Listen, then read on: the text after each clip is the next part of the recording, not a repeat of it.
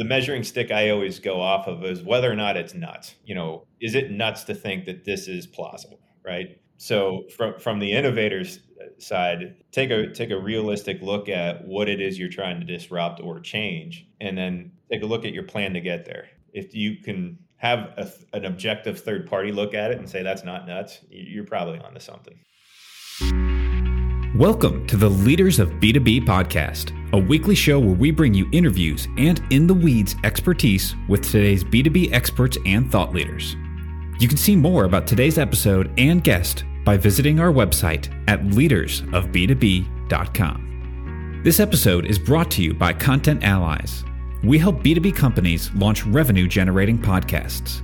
We schedule interviews between you and your ideal prospects and strategic partners. You show up for engaging conversations, we handle everything else. Ready to build a podcast that grows your business in just one hour per week? Reach out to us at contentallies.com. Hey, leaders, welcome back. I'm Noah Tetzner, and I'm joined today by the co founder and CSO of IRAlogix, a company seeking to redefine the IRA industry through unique technology driven solutions that help clients grow their business and better serve their customers' IRA accounts. Joe Hipsky, welcome to Leaders of B2B. Thank you, Noah. Good to be here. Well, it's so it's such a pleasure to have you on the show, Joe. I'm excited because the IRA industry is a fascinating one, uh, something that I'm very keen to uh, explore today on the podcast, learn a little bit more about myself. But before we get into you know all sorts of topics around this industry, I introduced you briefly at the beginning of the show, but I always like to hear it sort of from the the co-founder's mouth, if you will. Tell us sure. about IRAlogix. Yeah, sure. So we we we actually turned seven in May, so it's gone by quickly. Congratulations! Thank you. Uh, yeah, I, it's it's amazing how fast it goes. But you know, the collective we, might the, the founding group, might two two other co-founders, and then the ex- extended executive group that's been with us effectively uh, since Go. I mean, the collective we have you know more than 150 years sitting in our clients' seat, so we've seen behind the curtain. We you know know know what what it is and isn't capable of. And, and just in general, I mean, the industry it, it, it hasn't changed the way it's done things in 30 years. So as you see the, the, the 401k industry kind of consolidate, uh, and now you have a, a, scenario in which you know the top 20 record keepers, you know, control a large percentage of the of the of the industry. The IRA market is the direct opposite. It's highly fragmented and underserviced, and that's really a technology bottleneck. So that's what we set out to fix. Um, because what a lot of people don't understand is the IRA space eclipsed that of the what's called the defined contribution, the 401k, 403b space over 10 years ago now in, in aggregate size, and that margin keeps spreading. But what you have is is a function of just dated tech. The result is, you know, the overwhelmingly, you know, large number of people are fall into the underserviced market. So roughly 80% of all accounts are under 100,000 or less. So, you know, at the wirehouses and the large financial institutions, that kind of that bar to get a one to one relationship with an advisor keeps going up, right? So we sought out to fix that layer. So our, our, our you know our vision and why we're doing it is you know we we want everyone to have access to the highest quality institutional products, regardless of account size or type. So where that led us was to start from the ground up, modern you know, cloud native record keeping and trading technology platform. That's fascinating, Joe. So, am I understanding correctly that in your view, the key sort of piece of the the underservice related to this industry is the lack of one-on-one advisors for clients. Is that right? Well, it's it's not it's not a lack of. It's where where that where that relationship stops making sense yeah, we we supplement that with technology, so it gives our uh, clients the ability to effectively say yes to everybody, provide that high level and high quality product offering without the you know where where the what and that bar changes client to client. You know, some it's a hundred thousand, some it's two fifty, some it's a million. wherever that is, we supplement their business below that bar. Got it. Got it. That's awesome. So tell us about your technology. You know, how, you know, how do you guys better serve people in this space? Yeah, sure. So the, the the the, analogy I like to use a lot is because I think a lot of people can get their hands around it is, you know, it, it's the shift from, you know, the old cathode ray tube TV to flat panel technology. So, you know, with the old CRTs, you know, you, a 45 inch screen weighed 75 pound or 750 pounds and you couldn't get it through your front door. And we brought out the 100 inch, you know, flat panel that weighs 90, right? And two guys can hang it on a wall.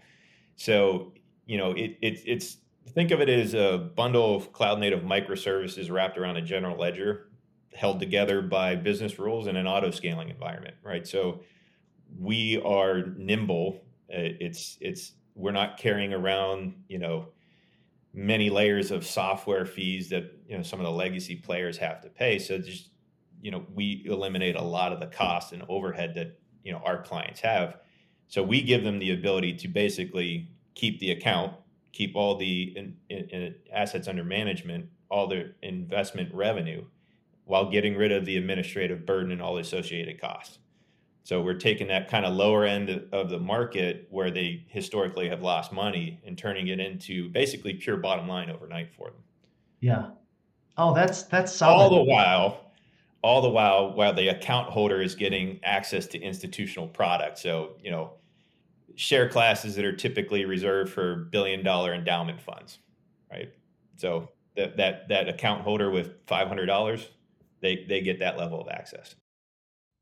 So, do you, you know, are you guys really servicing a diverse group of people? Is there anybody in particular that could particularly benefit from IRAlogix? or is it really something meant to serve everyone? It it it, really does. Um, so, really, when you think of the IRA market, there's there's really three main segments to it.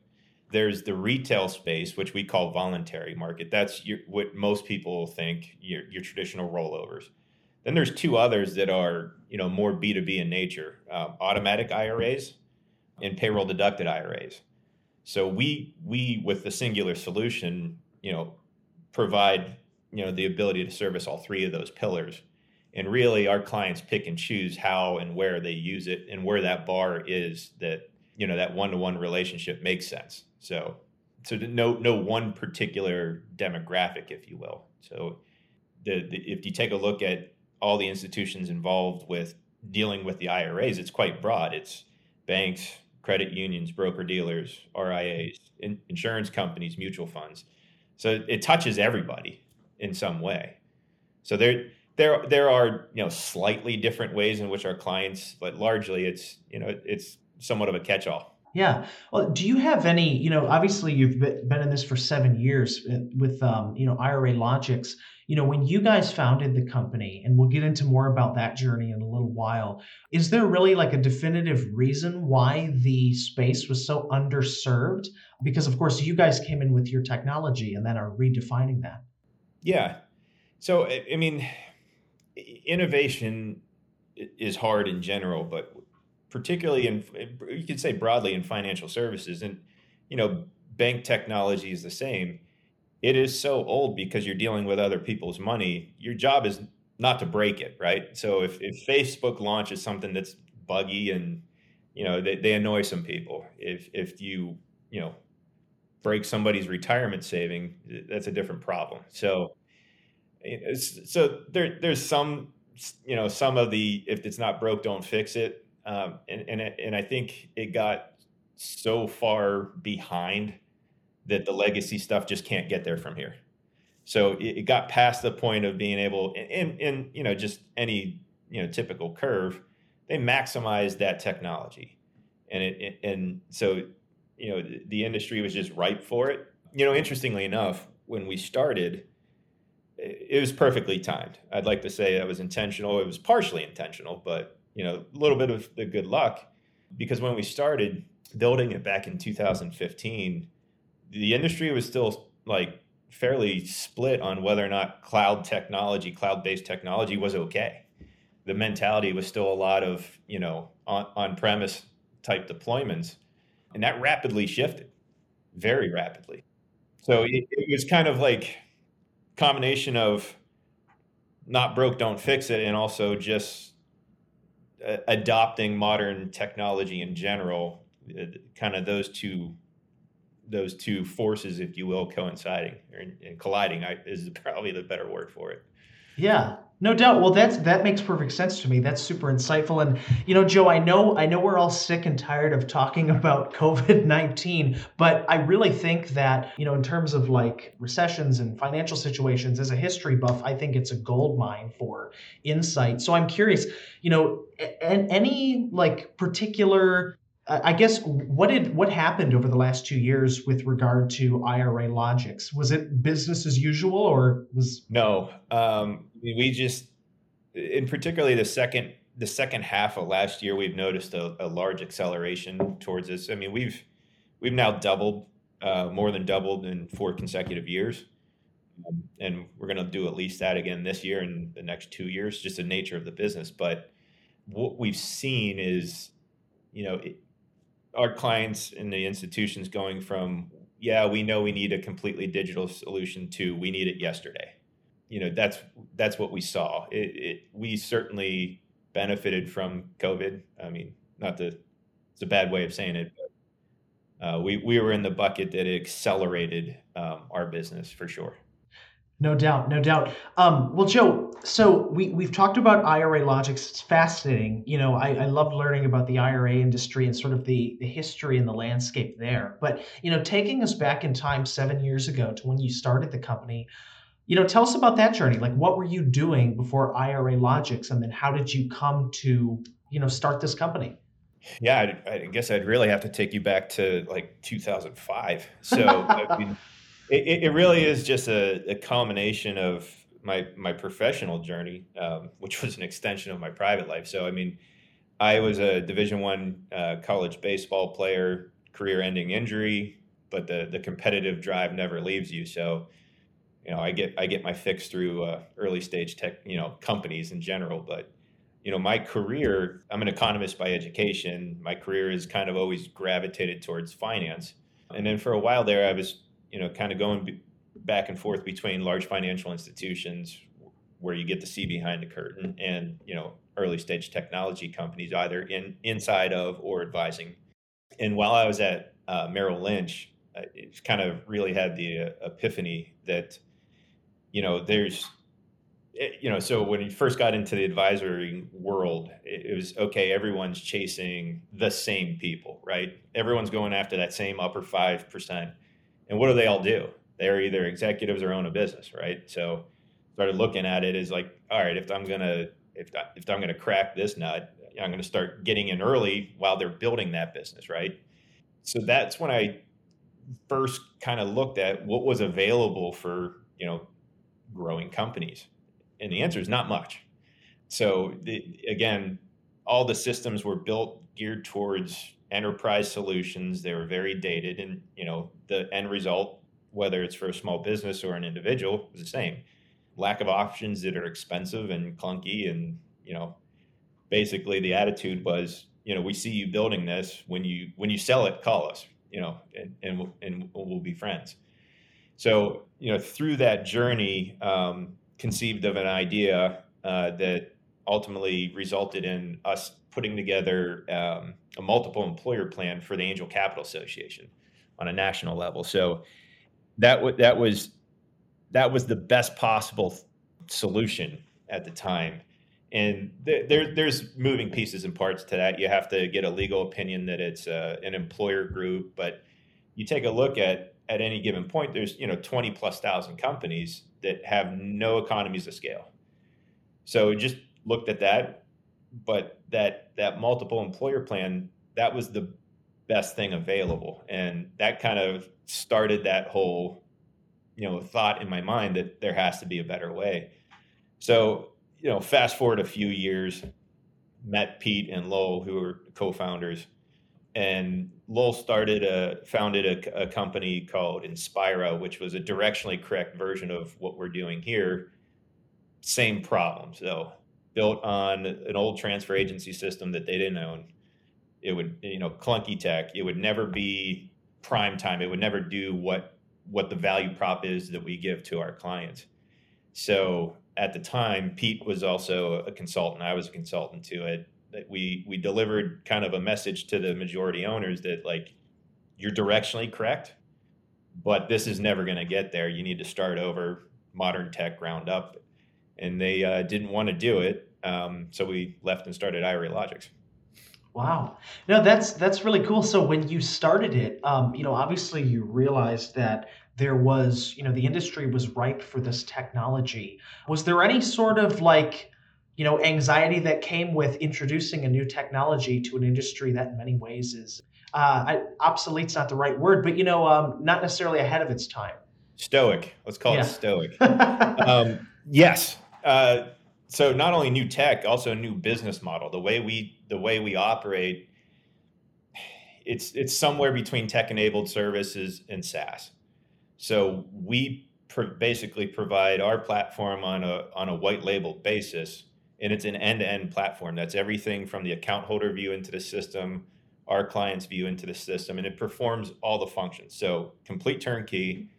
We're the powered by at the bottom of the screen. Typically, the end user doesn't know we exist. So that's a new approach because we're actually operating on behalf of our client. That took some getting used to for the industry. So that was a part of you know the you know the the last uh, seven years was you know one becoming accepted as a new technology, but it, also a new business model that is, to your point, selling into a pretty staid and stoic, you know, industry. So that, you know, I, I, I kind of joke with people. It's like, you know, why is this taking so long? I said, I don't know. Tell me how long it takes to do something that's never been done before, right? I, I don't know. Yes, there's some. There was some. I wouldn't say resistance, just reluctance. And again, getting back to you're dealing with other people's money. That's that's how you have to approach innovation. And you know, as we started knocking down bigger and bigger logos, you know, we've become more and more adopted. And then really, like the COVID era has, I, I think, cemented that. Right.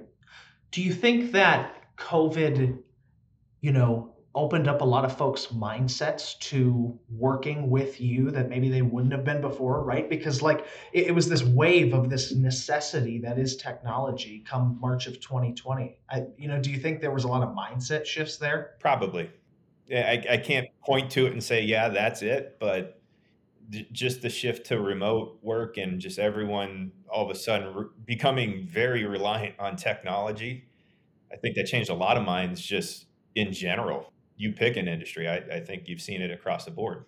Yeah, no doubt, no doubt. Well, no, that was fascinating hearing about your, um, you know, kind of your your growth journey, Joe. Well, you know, at IRAlogix, you guys are, you know, going from strength to strength you're redefining the industry. It's really cool to learn about all this and present it to our, our B2B, you know, founders and executives tuning in.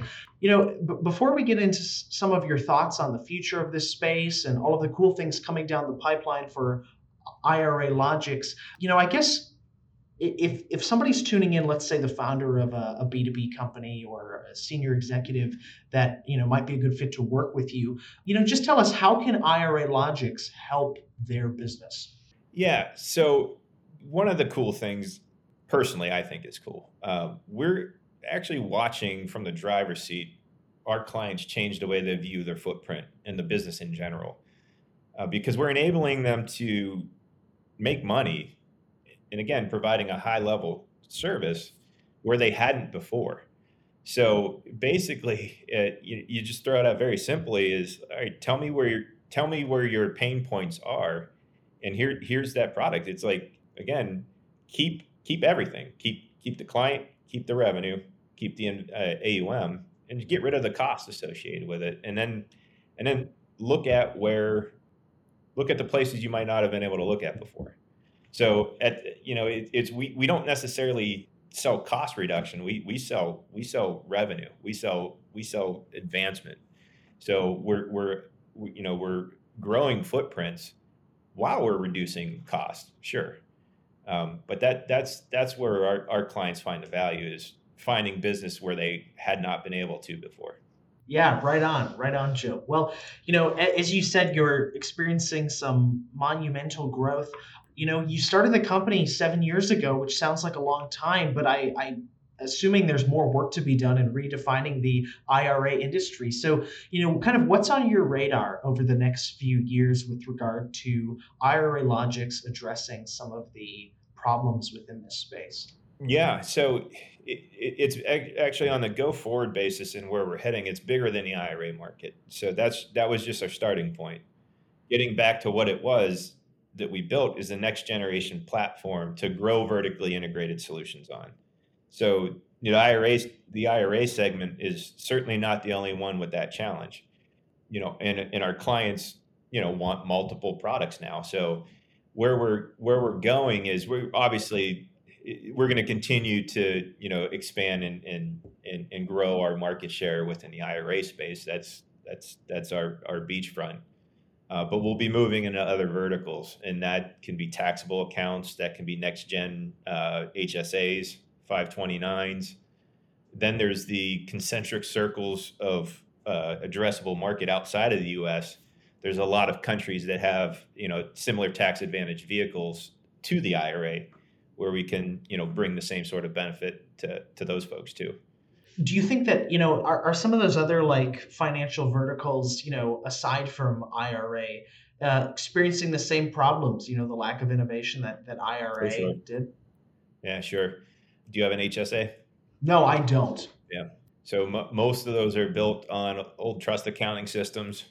Uh, they're deposit-based products, so that it's you know it, it, it's kind of almost a throwback to what the 401ks and IRAs were you know 30 years ago.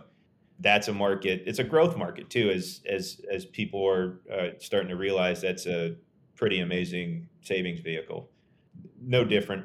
You, you pick a vertical. They're they're all struggling with the same sort of dated infrastructure that you know creates some pretty severe bottlenecks. Yeah, yeah, no, that's great. Well, um, you know, Joe, again, it's been such a pleasure having you on the podcast. I've, I've loved learning about everything cool that's going on with IRAlogix.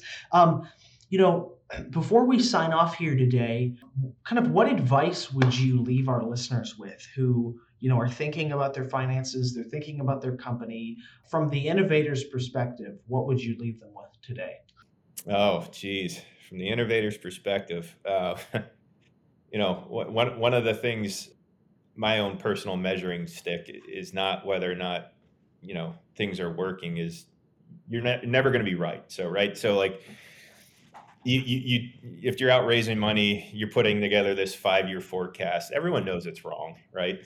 Just the measuring stick I always go off of is whether or not it's nuts. Like, eh, you know, is it nuts to think that this is plausible, right? So from from the innovators side, you know, it's take a take a realistic look at what it is you're trying to disrupt or change, and then take a look at your plan to get there. If you can have a, an objective third party look at it and say that's not nuts, you're probably onto something.